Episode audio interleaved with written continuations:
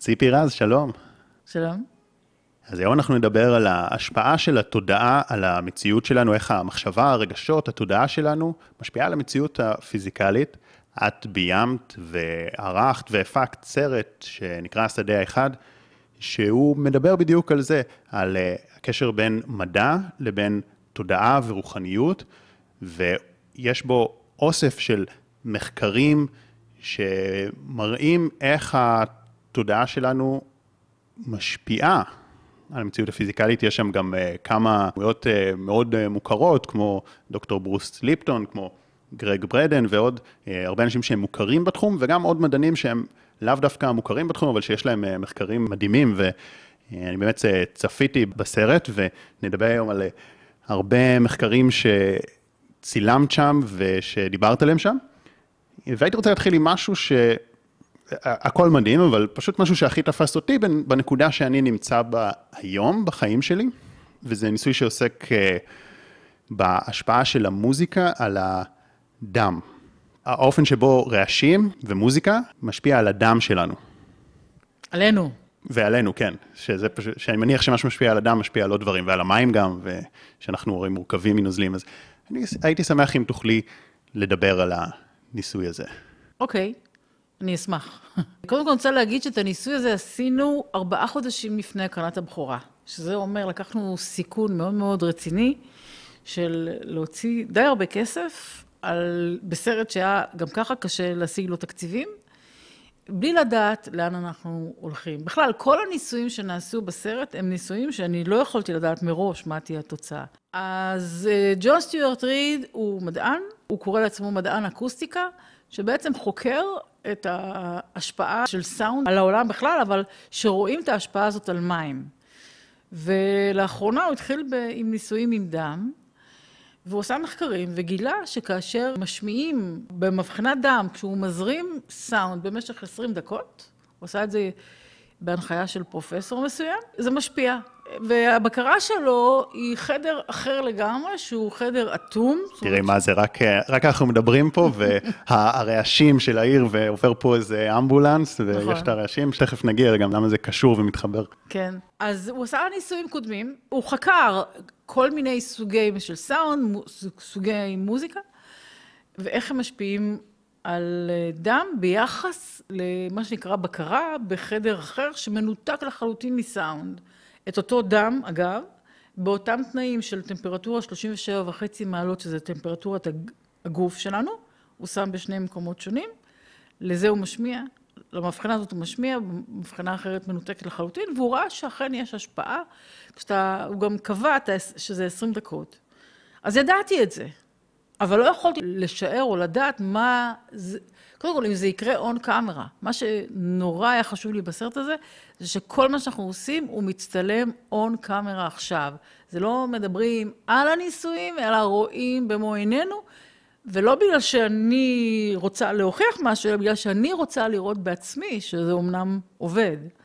אז ככה נסענו, פגשנו את אנדרס וקצ'ינה אשתו, נסענו למעבדה של ג'ון, איפשהו, באיזשהו נוף מדהים שם באנגליה.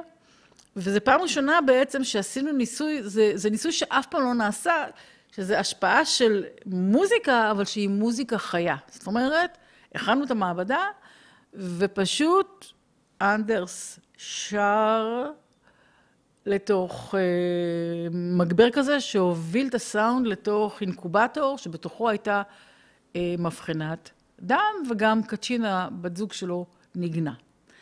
אה, ומה שקרה זה שזה היה מדהים, משום שבתוצאה מה שהיה, הדבר ראשון אנחנו ראינו מה קרה בחדר, נקרא לזה החדר האטום, שלא הגיע אליו שום סאונד, ומה שקרה זה שהיו מעט מאוד תאים חיים במבחנת הדם הזאת. וזה היה רגע מאוד מותח, האמת, כי אחד, סתם נסענו את כל הדרך הזאת? כי מה, האם יכול להיות שאנדרס בקול שלו מחיה את המתים? זאת אומרת, תחשוב רגע מה המשמעות של זה. יש לך את אותו דם, אחד מקבל סאונד, אחד לא מקבל סאונד, אז מה זה אומר? אז אה, אני חושבת שזה היה רגע כזה שכאילו ממש היה בטוח סתם באנו לפה, אין שום אופציה שיקרה משהו, והיה איזה זיק כזה אצלי בראש, מי יודע? מי יודע? איזה מין, אולי איזה ניס, נס כזה יקרה פה. והוא עושה את זה פעמיים, וראה שפעמיים אין כמעט תאים חיים במאבחנת הדם שהייתה בחדר האטום, וכשפתאום הוא בודק את הזה, ופתאום הוא מסתכל, את האדם שהיה חשוף לסאונד, והמכשיר שמודד מספר תאים אומר, בבקשה, דללו את הדם, כי יש פה כל כך הרבה תאים חיים שלא ניתן לספור. הוא עשה את זה שוב פעם, ושוב פעם אותה תוצאה. והוא כמעט בכה כשהוא ראה את התוצאה הזאת. כן, שזה מדהים, ההשפעה של זה, וזה... אחר כך הוא עשה עוד ניסויים, גם שהוא הראה על מים, נכון? כן. ותוכלי לשתף מה שם? כן, בכלל, מה שג'ון בדרך כלל עושה, זה הוא משמיע, אה, יש לו מכשיר שהוא פיתח, שנקרא CymaScope, שבמכשיר הזה יש אה, קערית קטנטונת כזאת, שבתוכה הוא שם מים, ומעל זה יש מצלמה, והוא משמיע סאונד שמגיע לתוך אותה טיפת מים, ואז הוא מצלם את הצורות שנוצרות שם, והוא מנתח את הצורות שנוצרות שם, ועל פי הניתוח הזה הוא מגיע לכל מיני מסקנות, כמו למשל שהוא מוצא שחיתוך הזהב נמצא בתוך הצורות שם, או כל מיני דברים די מרתקים, שחלק מהם גם... כן, הוא בדק את זה אגב גם עם צלילים לא הורמונים? כן. ואז איזה צורות יוצאות? צורות די מכוערות. יש אפילו דבר מסוים שגם ישנו בסרט. כל תא בגוף שלנו מפיק איזשהו סאונד, והוא בדק תא סרטני, תא מול תא רגיל, ותא סרטני נראה בצורה שלו מאוד מכוער. זאת אומרת, הצורה שנוצרת במים, כאשר משמיעים מתוך תא סרטני, בקיצור, זה יוצא צורה נורא מכוערת, לעומת צורה מאוד יפה כשאתה משמיע סאונד הרמוני. זאת אומרת, המסקנה שלו היא מאוד ברורה. יופי שווה הרמוניה, גם בצורה וגם בצליל. ואני אגיד לך למה הניסוי הזה, מכל הניסויים שכולם היו מעניינים, הכי תפס אותי, נכון לנקודת הזמן הנוכחית שלי, משתי סיבות. קודם כל, כי זה גרם לי להבין שרגע, התאים האלה, אין להם אוזניים. הם לא שומעים, אין להם את המוח שמפרש את הסאונד. זה עצם הסאונד וזה עצם התדר, זה, זה כאילו אפילו, אפילו אם אני לא שומע אותו, אפילו, עצם זה שזה נכנס לי לגוף, זה משפיע עליי. יוצא לי להיות, לבלות הרבה זמן בעיר, וכל הזמן לשמוע צלילים רועשים ולא נעימים, וזה, אני מבין, זה, זה משפיע על הבריאות, זה משפיע על רוב הגוף שלנו, נוזלים ודם, וזה גרם לי ממש לחשוב, כי... אולי לעבור לכפר. לבלות, לבלות יותר זמן, אה, כן, במקומות שקטים, שזה משהו ש, שתמיד אה, היה לי חשוב, תמיד הרגשתי את זה, שמוזיקה כזאת, שאני מרגיש גם שמישהו עושה מסיבה ברחוק, את לא שומעת אני לא יכול להסביר את זה. את לא שומעת את המוזיקה, את לא שומעת את המילים, אבל יש משהו בתדר הזה ש, שאפשר להרגיש אותו בגוף. Mm-hmm. אני ממש מרגיש שבתקופות שמאוד רועש ואין לי שקט, אני מתוח יותר, וזה נתן לזה, מבחינתי, את הגושפנקה, כן, שזה, זה, כי זה באמת משפיע, זה לא, וזה מעבר למה ששומעים. וה, והדבר השני זה, אני מעלה מדיטציות ליוטיוב, ואני תמיד שמתי דגש על, ה, על הסאונד ועל ה... על הטונציה ועל ה, על הכוונה שאני שם בקול גם. כי מה, מה שהיה יפה שם שהוא לא שם מוזיקה, הוא גם, הוא שר להם והוא עשה צלילים מסוימים, הצלילים שהם אפילו עברו את המוזיקה בהרבה, שהם החיו את ה... הם שמרו על החיוניות של אדם בהרבה, וזה גם נתן לי דגש שב, על החשיבות של הכוונה כשאני עושה את ההקלטה של הקול שאני משתמש בו, זה, זה חיזק אותי משני כיוונים. אנחנו עשינו עוד ניסויים עם ג'ון סטיוארט ריד. זאת אומרת, מה שאני רוצה להגיד זה שאנחנו, אחרי שהסרט, אה, כאילו, אותה הקרנת בכורה וכולי, ממשיכים לעשות ניסויים עם השפעה של תודעה על מציאות, כי זה מה שמרתק אותנו. אז עשינו עוד ניסוי אחד עם אנדרס, וזה היה במרץ לפני שנה. השתתפו בניסוי הזה משהו כמו אלפיים אנשים מרחבי העולם, שקיבלו אה, המהום ספציפי שאנדרס שלח למי שרצה להשתתף בניסוי, למדו להמהם את זה, נקרא לזה לשיר את זה ביחד עם אנדרס, ואנחנו היינו במרכז פרס לשלום לפני שנה, שידרנו בזום ולפייסבוק, בתוך הזום היו 400 אנשים, אבל עוד אלפיים אנשים השתתפו בניסוי הזה, וכולם בזמן ספציפי המהמו את אותו שיר, אוקיי? את אותה, אותו המהום, נקרא לזה שיר, אבל זה המהום כזה, כמו שאנטרס שר, ובדקנו את ההשפעה של הדבר הזה על השדה. עכשיו אני רוצה לקפוץ לניסוי הבא. את הסאונד שקל... שקיבלנו מאנשים ששרו, לקחנו את הסאונד הזה ועשינו ניסוי נוסף. ג'ון היה במעבדה שלו, והניסוי הזה הלך בצורה הזאת. הסאונד הזה שאותם אנשים שרו ביחד עם אנדרס, אותו פסקול שיצרנו, הוזרם לדם במבחנה שנמצאת במעבדה של ג'ון. כמו שתמיד הוא עושה, הוא לוקח את אותו דם, מחלק לשתי מבחנות, אותם תנאים, טמפרטורת הגוף, שם בחדר, בחדר אטום, שמנותק מכל השפעה אלקטרומגנטית איזושהי. וזה שאלתי אותו יום לפני הניסוי, מה תהיה התוצאה כאשר הוא משמיע את, לדם את אותה הקלטה של המוזיקה, ומה תהיה התוצאה? והוא אמר שהוא מניח שמה שיקרה זה אותו דבר כמו שהיה כשהיינו אצלו. עכשיו, ביום של הניסוי, יושב ג'ון במעבדה שלו באנגליה, אנדרס וקצ'ינה נמצאים בבית שלהם בקופנהגן, ויש לנו עוד איזה אלפיים או שלושת אלפים, אני לא זוכר כמה השתתפו בניסוי הזה. והסאונד על מיוט, זאת אומרת, במעבדה של ג'ון לא שומעים את מה שקורה בכלל ברשת. ואנדרס נותן הוראה לכל האנשים. אנחנו מתחילים בניסוי. כולכם, זאת ההוראה, שאתם עכשיו שרים ביחד איתי ואני שר, תכוונו אהבה לדם במעבדה של ג'ון. סאונד נכנס לדם, אבל זה רק סאונד באופן, אה, אתה יודע, דרך הכבלים, אוקיי? אלפיים אנשים מכל העולם מכוונים באותו זמן אהבה, תוך כדי שירה, לדם במעבדה של ג'ון. יש חדר אטום שבתוכו יש מבחנה אחרת, שלא מקבלת את הסאונד שמקבל אדם. ואז הוא הולך לתוצאה, וכמובן הוא נורא מתרגש, כי האדם, שוב פעם, הוא שם במונה התאים, וכמות התאים החיים היא מדהימה. שוב פעם, תדללו את הדם, הוא עושה את זה פעמיים, ווואו, איזה התרגשות. ואז הוא הולך לחדר האטום, והוא בודק את הדם שם, והתוצאה זהה. כמות התאים החיים היא כל כך גדולה. ואז הוא פשוט הוא אומר, אני לא יודע מה קרה פה. כאילו התודעה חדרה את החדר האטום. שזה מעבר לסאונד. שזה מעבר בכלל כן. לאלקטרומגנטיות. אז זה השלמה. זאת אומרת, לכוונה פה יש משמעות מאוד רצינית. תודעה היא תדר. זה יום לפני זה, וזה מצולם ומתועד אצלנו בדף של המעבדה. אמרתי לג'ון, תגיד לי, מה אתה אומר הולך לקרות? ואז הוא אמר, אני חושב שלא יקרה כלום בחדר האטום. אמרתי לו, לפי זה אתה משער שתודעה היא אלקטרומגנטית. הוא אמר, כן, זה מה שאני חושב. ולי הייתה תחושה שהיא קצת מעבר.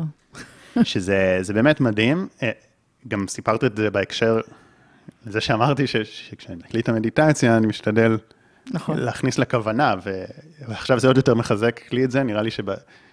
כי, כי עשיתי את זה, עשיתי את זה מההתחלה, אבל מן הסתם היו, כשנכנסים לרצף של עבודה ושזה נהיה יותר כבר אה, הרבה עשייה, אז לפעמים שוכחים את זה. אה, אני אחזור כמו שעשיתי את זה ממש בהתחלה, ואפילו יותר, כי זה, זה וואו, כאילו כמה הכוונה פה משפיעה, וכמה, כן, כמו שאת אומרת, זה, זה מעבר לאלקטרומגנטי, זה גם מעבר ל...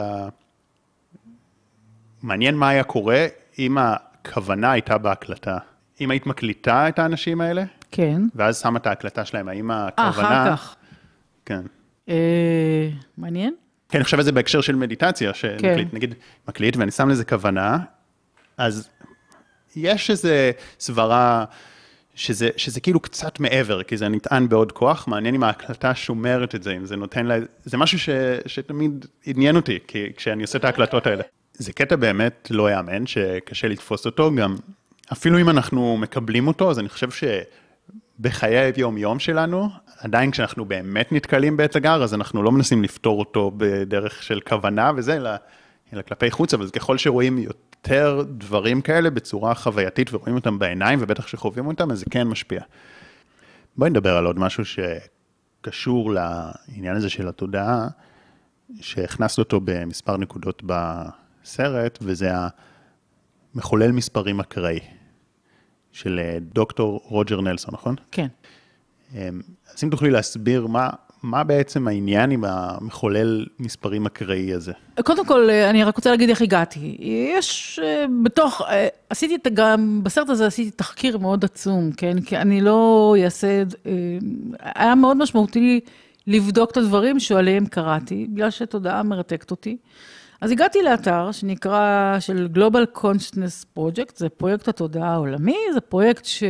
ש הביא לעולם דוקטור רוג'ר נלסון עם מחקר מאוד עצום שהתחיל ב-1998 או, או קצת לפני זה, שמתבסס בעצם על זה שמה שהם רצו זה לדעת האם יש, האם ניתן לבדוק השפעה של תודעה קולקטיבית. זה מה שהם רצו, וגם קולקטיבית וגם לא קולקטיבית.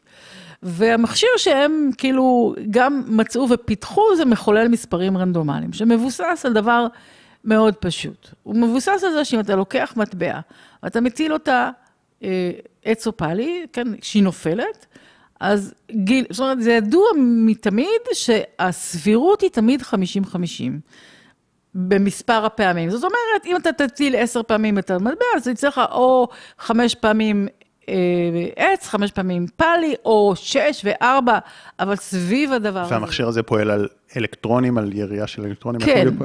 מה שפרויקט התודעה העולמי חקר בפרינסטון במשך עשרות שנים, זה את ההשפעה של התודעה על מחולל מספרים רנדומליים. בגדול, הם הפכו את העץ אופלי ל-0 ו-1, זה מספר 0 ו-1, כאשר ה-0 נקבע על ידי אה, מתח חשמלי מסוים שיש בתוך אותו מחולל מספרים רנדומלי, ואחד על ידי מתח יותר גבוה. מה שיותר גבוה מ... לא זוכרת את המספר, מה שיותר נמוך זה 0, מה שיותר גבוה זה 1. פשוט מכשיר אלקטרוני כזה שסופר 200 ביטים בשנייה, אוקיי? 200 פעמים יש לנו את הספירה הזאת.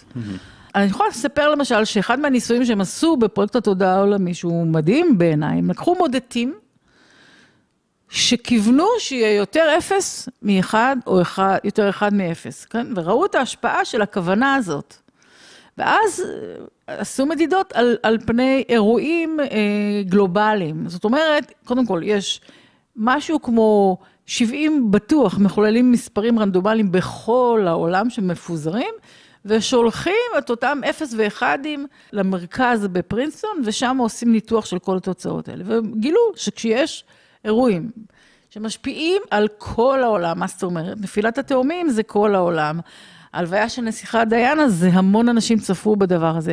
צונאמי, אה, משחק כדורגל אה, מאוד מאוד מפורסם, אפילו רצח רבין יש שם את ה... זה, זה אירוע שקורה ו, ובעצם אה, מה שנקרא מושך תודעה של מיליוני אנשים, בדרך כלל טלוויזיה, לצפות מה שקורה, אז הם ראו שיש השפעה. ולכן הם התחילו לעשות גם, לין מקטגרד התחילה לעשות ניסויים עם הדבר הזה. זאת אומרת, מה זה השפעה? שזה מפסיק להיות, להתנהג באקראיות? שזה יוצא באופן מובהק ל-0 או 1? בדיוק, זאת אומרת שזה הרבה יותר 0 מ-1 או הרבה יותר 1 מ-0, כן?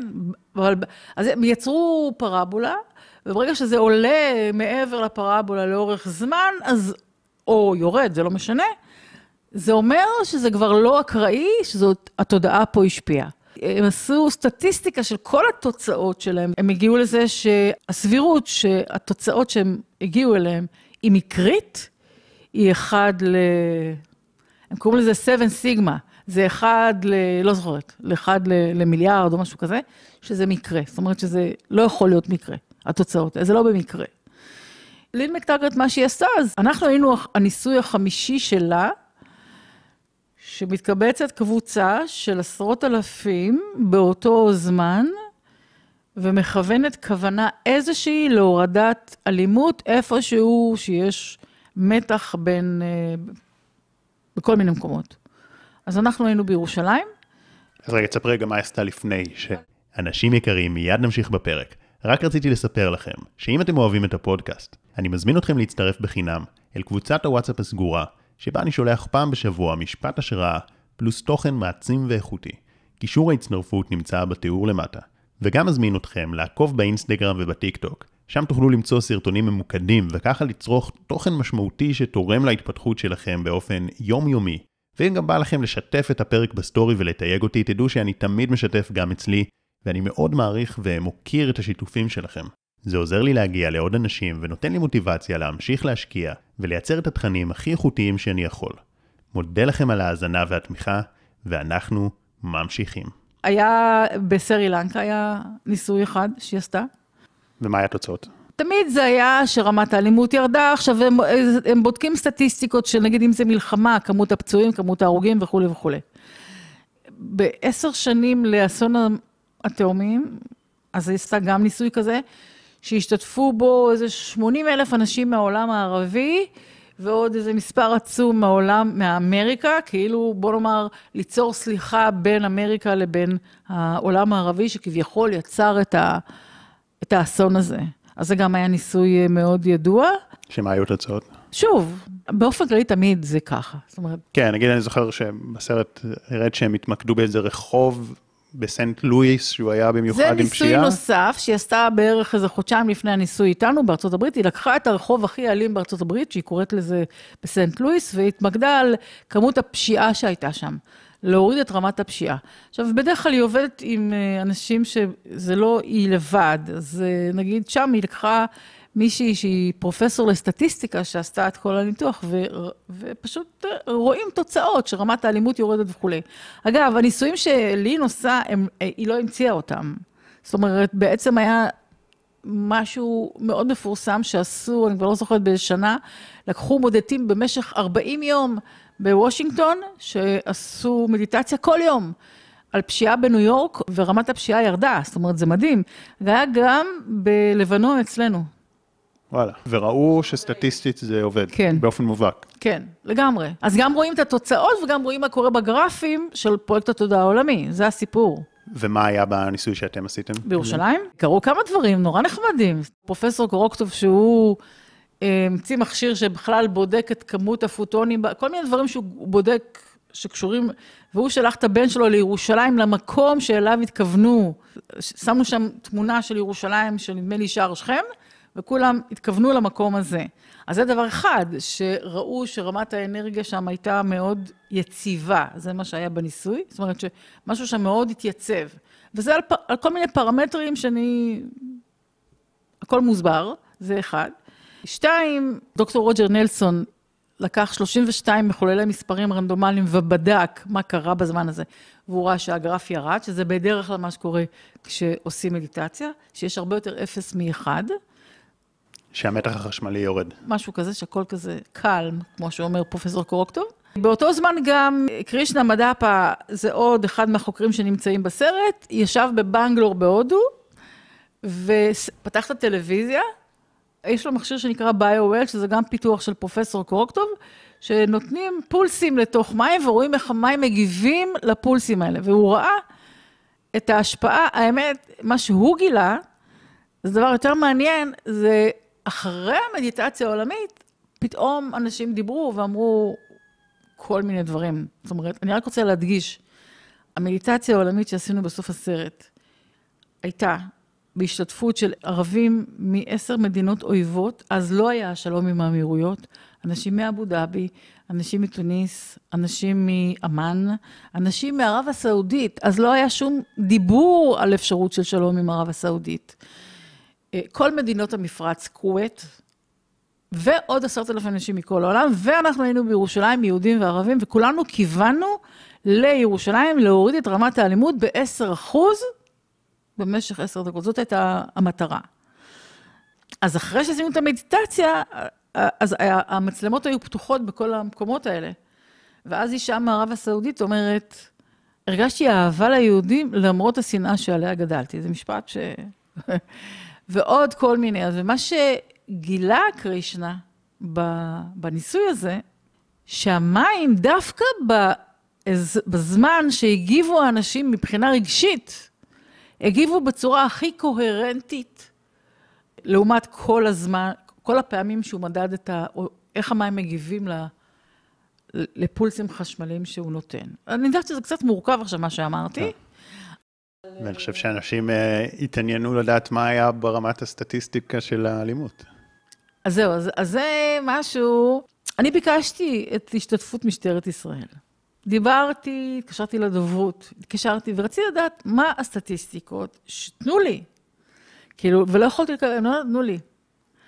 אבל אה, שלושה כתבים, אני לא אגיד את שמם, לענייני ירושלים העתיקה, אמרו לי בפירוש שרמת האלימות בירושלים ירדה בצורה מאוד דרסטית, החל מנובמבר 2017. העלייה באלימות התחילה עם שלושת הנערים שנרצחו, והלכה וגדלה וגדלה וגדלה וגדלה, והיה שם פיק כזה. בסוף, בסוף, בסוף, הם הסכימה לדבר איתי דוברת המשטרה, והיא אמרה, כן, עשינו שם עבודה מאוד רצינית. והייתי חייבת לצטט אותם בדיוק כמו שהם אמרו כן. לי, וזה... לא, מאוד- אני דווקא אוהב את זה. זאת אומרת, המשטרה עשתה עבודה גם קודם, והיא עדיין עושה עבודה טובה לגמרי. מאוד. ו... אבל עם העבודה המצוינת, יש הרבה אלימות, עכשיו היה גל אלימות אה, מאוד אה, כן. גדול. אני חושב שזה הרבה פעמים ככה, שאם אנחנו עושים איזושהי עבודה תודעתית, אז זה יקרה איכשהו בחיים, כאילו יהיה, יהיה משהו שיגרום לזה לקרות, משהו חיצוני שיגשים את זה, וזה זה יהיה הסיבה החיצונית אבל. אבל זה לא אומר עדיין ש, שאין לזה את השורש התודעתי, כי, כי קרה שם איזה משהו. למרות שהניסוי הזה הוא כביכול מעודד, אבל הוא גם מאוד לא מעודד, את יודעת למה? לא? מצד אחד זה מעודד, כי את אומרת, וואו, הצלחתם להשפיע על זה למשך איזה עשרת אלפים אנשים שהתכווננו והיו באהבה, הצליחו להשפיע על זה למשך איזה חצי שנה קדימה. אבל כמות השנאה הרבה הרבה יותר גדולה. כי אני חושב שכמות האנשים שמכוונים לשם שנאה ו... ועצב וכעס, והיא הרבה יותר גדולה. אז, כן. אה, אז דווקא אם זה נכון, צפוי שזה רק יידרדר, כאילו לצערי. השאלה אם יש אה, לכמה אנשים שיש להם כוונה מספיק חזקה, יכולת להתעלות מעל אה, כל השנאה הזאת. לא יודעת, אתה יודע, אומרים שהעולם קיים בזכות ל"ו צדיקים, אז אני לא יודעת, אולי זה ל"ו צדיקים זה אנשים בעלי יכולת כזאת, אני לא יודעת. אבל העובדה שהעולם עדיין מתקיים, אומר שהכוח להחזיק אותו עדיין יותר חזק מהכוח להרוס אותו. כן, שזה נקודה מעניינת, כן, אני חושב שאנשים היום כל כך מיואשים, ש, שרק איזה פתרון מיסטי יכול לתת להם איזה תקווה. נראה לי כאילו פת... משהו שהוא לא, לא ברמה הזאת, הם כבר לא יהיה להם תקווה, כי את מדברת פה על משהו כבר אה, לא במציאות הקונבנציונלית. אה, זה באמת אה, ניסוי מיוחד. כן. לא, בשבילי המשפט הזה, הרגשתי אהבה ליהודים, היא אמרה, for the Jew, האישה מערב הסעודית, הרבה הרבה לפני האמירויות, זה 2017, חשופה במצלמה, אומרת את זה, כן? למרות השנאה שעליה גדלתי, בשבילי זה היה מדהים לשמוע את זה. כן. טוב, אז הנושאים האלה זה, גם השארת את זה לסוף הסרט, כי זה נראה לי ממש ההארדקור, זה גם יותר, במיוחד לאנשים פה, אני חושב שזה יותר קשה רגשית בכלל אה, לחשוב על זה, למרות שזה זה הכי מדהים שיש. אה, ויותר קל להתחיל להתנסות בדברים האלה, בדברים שקשורים לריפוי. אני חושב שיותר קל לאנשים, והיה לך גם כל מיני דברים, לא, לא בדיוק ריפוי, אבל איזושהי כוונה מרחוק, איך כוונה מרחוק יכולה להשפיע. כן. שאגב, יש פה גם סיפור מעניין לאיך הגענו לפודקאסט הזה, אבל okay. תספרי ואני מיד אחר כך אספר. אז אני רציתי לדעת, האם בעצם כוונה למשהו טוב או לריפוי, או כן, יכולה, שאין אין שום קשר למרחק, ועשינו ניסוי.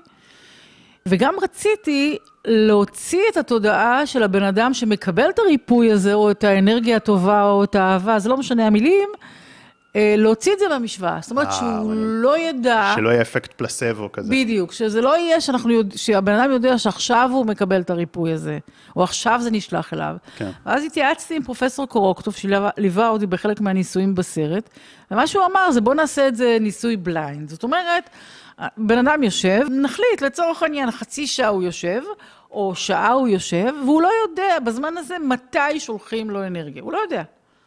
ומישהו שולח לו אנרגיה בזמן מאוד מאוד ספציפי, ואנחנו בודקים האם באותו רגע בדיוק קרה משהו באותם פרמטרים שאותם אנחנו בודקים. ואת מודדת את זה לא על פי פרמטרים של אה, חוויה סובייקטיבית של דיווח, אלא על פי פרמטרים שהם אה, מדידים, שהם מכשירים לגמרי, מדידים. רציתי לראות בעיניים. אז מה שעשינו, במקרה חודש לפני זה, הוזמנתי לאיזושהי מסיבה במצפה רמון, בבית מדהים של יוסי דותן, שיש לו מסך ענק בסלון שלו, בסלון מדהים, וזה גם משתלב לי יפה עם הסרט, כי זה היה בהר הגמל שם באזור מצפה רמון. וגם באופן מדהים, שני תלמידים של דוקטור בהדורי, שהוא אחד מהגיבורים בסרט, שהוא יוגיסט, שיש לו יכולות של לשלוח ריפויים מרחוק, נסעו אליו, לדוקטור בהדורי בהודו, ואז עשינו ניסוי מאוד, כאילו, מרתק. זה היה בעצם שלוש ניסויים. אמרתי, בוא נמדוד את המרחק משני, אחד. לקחנו את טרונד אהרונסון, שהוא מרפא, וזו העבודה שלו, והוא גם יודע לשלוח אנרגיות מרחוק, והוא היה במקום עצמו במצפה רמון, אבל הוא היה מאחורי כרמית, לצורך העניין, היא לא ראתה מה הוא עושה. אז זה דבר הכי קרוב, לראות את הריפוי הזה מקרוב. אחר כך הוא התרחק 100 מטרים מהבית, שלחנו צלם, ואחר כך 500 מטרים מהבית. אז בדקנו את המרחקים השונים. רוב התוצאות הראו שברגע שהבן אדם מכוון כוונה, והבן אדם שנמצא לא יודע מה קורה, הוא מגיב מיד. מה התגובה? במקרה של טרונד, למשל, אז כרמית פשוט התחילה לזוז. כשהוא היה בהר הגמל, והוא שולח אנרגיה, שזה מצולם בארבע מצלמות, אז רואים שאני לא אומר מה זה ארבע מצלמות. רואים אותו על המסך מאחורה באותו בית, בית שיש בו מסך ענק. כל המצלמות וכל המכשירים מסונכרנים לאותו זמן. זה משהו מאוד משמעותי, אוקיי? זאת אומרת שאם אני רואה השפעה שקורית בטיימקוד של הסרט, ואני רואה את ההשפעה הזאת על אחד מהמכשירים, אני רואה שזה קורה באותו רגע, ואנחנו עושים גם קורלציה בין המכשירים. אז REG, שזה מחולל מספרים רנדומליים, מראה תגובה מיידית באותו רגע עצמו. ה-BioWell של פרופסור קורוקטוב, שלא דיברנו עליו, אבל הוא מודד את שדה האנרגיה של בן אדם, מראה מה קורה בשדה האנרגיה. זאת אומרת, בקיצור, הבן אדם הרבה יותר חיוני. מה שאני רוצה לומר, אז יש לנו את הניסוי מצפה רמון, שלושה מרחקים. דוקטור בהדורי בהודו, בוורנסי, יושב שמה, אנחנו רואים אותו, נמצא על המסך מאחורה, איילה לא רואה אותו, והיא יושבת שם שעה. מתי שהוא נכנס לחדר, עושה מה שהוא עושה, ואנחנו רואים שוב פעם את התוצאה. ויותר מאוחר, אה, פגי דוברו מארצות הברית עושה את אותו דבר על תמר. זה באמת אה, מרשים ו... אה, וזה משפיע, וזה, אגב, ככה הגענו אל הפודקאסט, עשיתי איזשהו פודקאסט עם פרופסור דימיטרי קרוסיס על ריפוי מרחוק. והוא גם שיתף שם בכל מיני מחקרים על האופן שבו התודעה יכולה להשפיע על ריפוי. ואני רציתי לפרסם את הפודקאסט הזה, ולפני שתכננתי לפרסם אותו, רציתי לשלוח אותו, יש לי תפוצה של קבוצות וואטסאפ שאני שולח בהם איזה משפט השראה, פלוס איזשהו מסר, ואז גם שם קישור לפודקאסט או לאיזשהו סרטון או מדיטציה. וככה, לא ידעתי איזה משפט לשלוח, לא ידעתי מה, מה לרשום במשפט השראה, כי זה תמיד משפט השראה פלוס מסר. ואמרתי לאבא שלי, שאם יש לו איזה רעיון, כי ידעתי שהוא קרא ספרים בנושא, ואז הוא אמר לי, תבדוק ציטוטים של לין, איך קוראים לה? לין מקטגרט, אה, שכתבה את הספר השדה, ציטוטים מתוך הספר הזה, ואז, וחיפשתי שם, והוא אמר, וגם, אני לא יודע אם אתה מכיר, יש גם סרט השדה של ציפי רז, ש... יכול להיות גם רלוונטי, ולא לא הכרתי, לא ידעתי מה זה הסרט הזה. אה, אוקיי, בסדר, ובאמת אה, מצאתי ציטוט של לין, ואז העליתי את הפודקאסט, ואחרי איזה יום, אחרי שהעליתי אותו, אז אה, אני מקבל הודעה, היי שחר זאת ציפי רז, זה, זה קטע, כי אני מקבל הרבה הודעות מאנשים, והי, צפיתי בפודקאסט ככה וככה, אז... אבל פתאום השם שלך היה לי מוכר. רגע, זה בדיוק, זה מי ש... אבא שלי סיפר לי עליה, אמרתי, איזה קטע. אז עוד איזה משהו קטן. עכשיו שוב, על כל דבר כזה תמיד אפשר להגיד, אה, יש פה היגיון, כי בסך הכל העליתי פודקאסט שעוסק בנושאים שאת עוסקת בהם, אז אה, ראית את זה, אז הגיוני שתראי את הפודקאסט הזה. אז אני אספר לך משהו כזה שאין לו היגיון. לפני שבועיים הייתה לי פגישה בחופית עם חברה ב... אמרתי, חופית, חופית, נזכרתי בדיידו. דיידו הוא חבר מהצבא. זה לפני המון שנים. היינו בקשר גם אחר כך. אני עשרים שנה לא ראיתי את דדו, אבל הוא נולד בחופית. אמרתי, אני נוסעת לדדו, אני חייבת למצוא אותו. אני, הלכתי לפגישה הזאת, שאלתי את הבחורה שהגעתי אליה, אם יודעת על משפחת יקותיאל, זה שם המשפחה של דדו. היא חיפשה, חיפשה, ואז היא מצאה מרגרט יקותיאל, היא נתנה לי את השם, כנראה שזה אימא שלו, אבל לא העזתי להתקשר, כי לא ידעתי, אתה יודע, 20 שנה אתה לא פוגש בן אדם, אני גם לא יודעת מה קורה לא, אין לי מושג, לא, לא, לא נראה לי, פחדתי, בקיצור. חזרתי הביתה, אמרתי, אני חייבת עכשיו למצוא את הדבר הזה. ואז התחלתי לעשות תחקיר, לא מצאתי שום דבר על מרגרט זה, ואז כתבתי חופית, שם הם גרים, ואז ראיתי שיש שם תמונות ארכיון מלפני 1962, משהו כזה, חופית. מרגרט עם שני ילדים, אני מסתכלת, אני רואה את שאולי, ואני כבר לא זוכרת את השם של הילדה. אה, אוקיי, זה שני ילדים, אבל למה אין דדו? אז מה, הוא לא היה? אז כן היה, אז אה, נכנסת ל... בקיצור, עושה תחקיר ב... באחים שלו. בסוף הגעתי אליו, כתבתי לו הודעה, בפייסבוק. שלום דדו, זה וזה, 20 שנה לא נפגשנו. היום הייתי בחופית, אה, איפה אתה, מה קורה וכולי. ואחרי זה, ארבעה, חמישה ימים, אני מקבלת הודעה. מה, ציפי, זה וזה. את יודעת שבדיוק לפני כמה ימים חיפשתי אותך, כי היה מישהו שלח לי איזשהו, מישהו משותף, פרופסור גידי דר, אני לא זוכרת, אה, שהיום הוא פרופסור, והוא שואל, נזכרתי, והתחלתי לחפש אותך. התחלנו להתכתב, ואז אחר כך אמרתי לעצמי, תגיד לי, מה זאת אומרת לפני כמה ימים? תגיד לי מתי זה היה, נורא מעניין אותי לדעת מתי זה היה. הוא אמר, לא יכול לדעת, זה היה בפייסבוק, לא יודע מתי. כי הרי הוא כתב לי אחרי כמה ימים.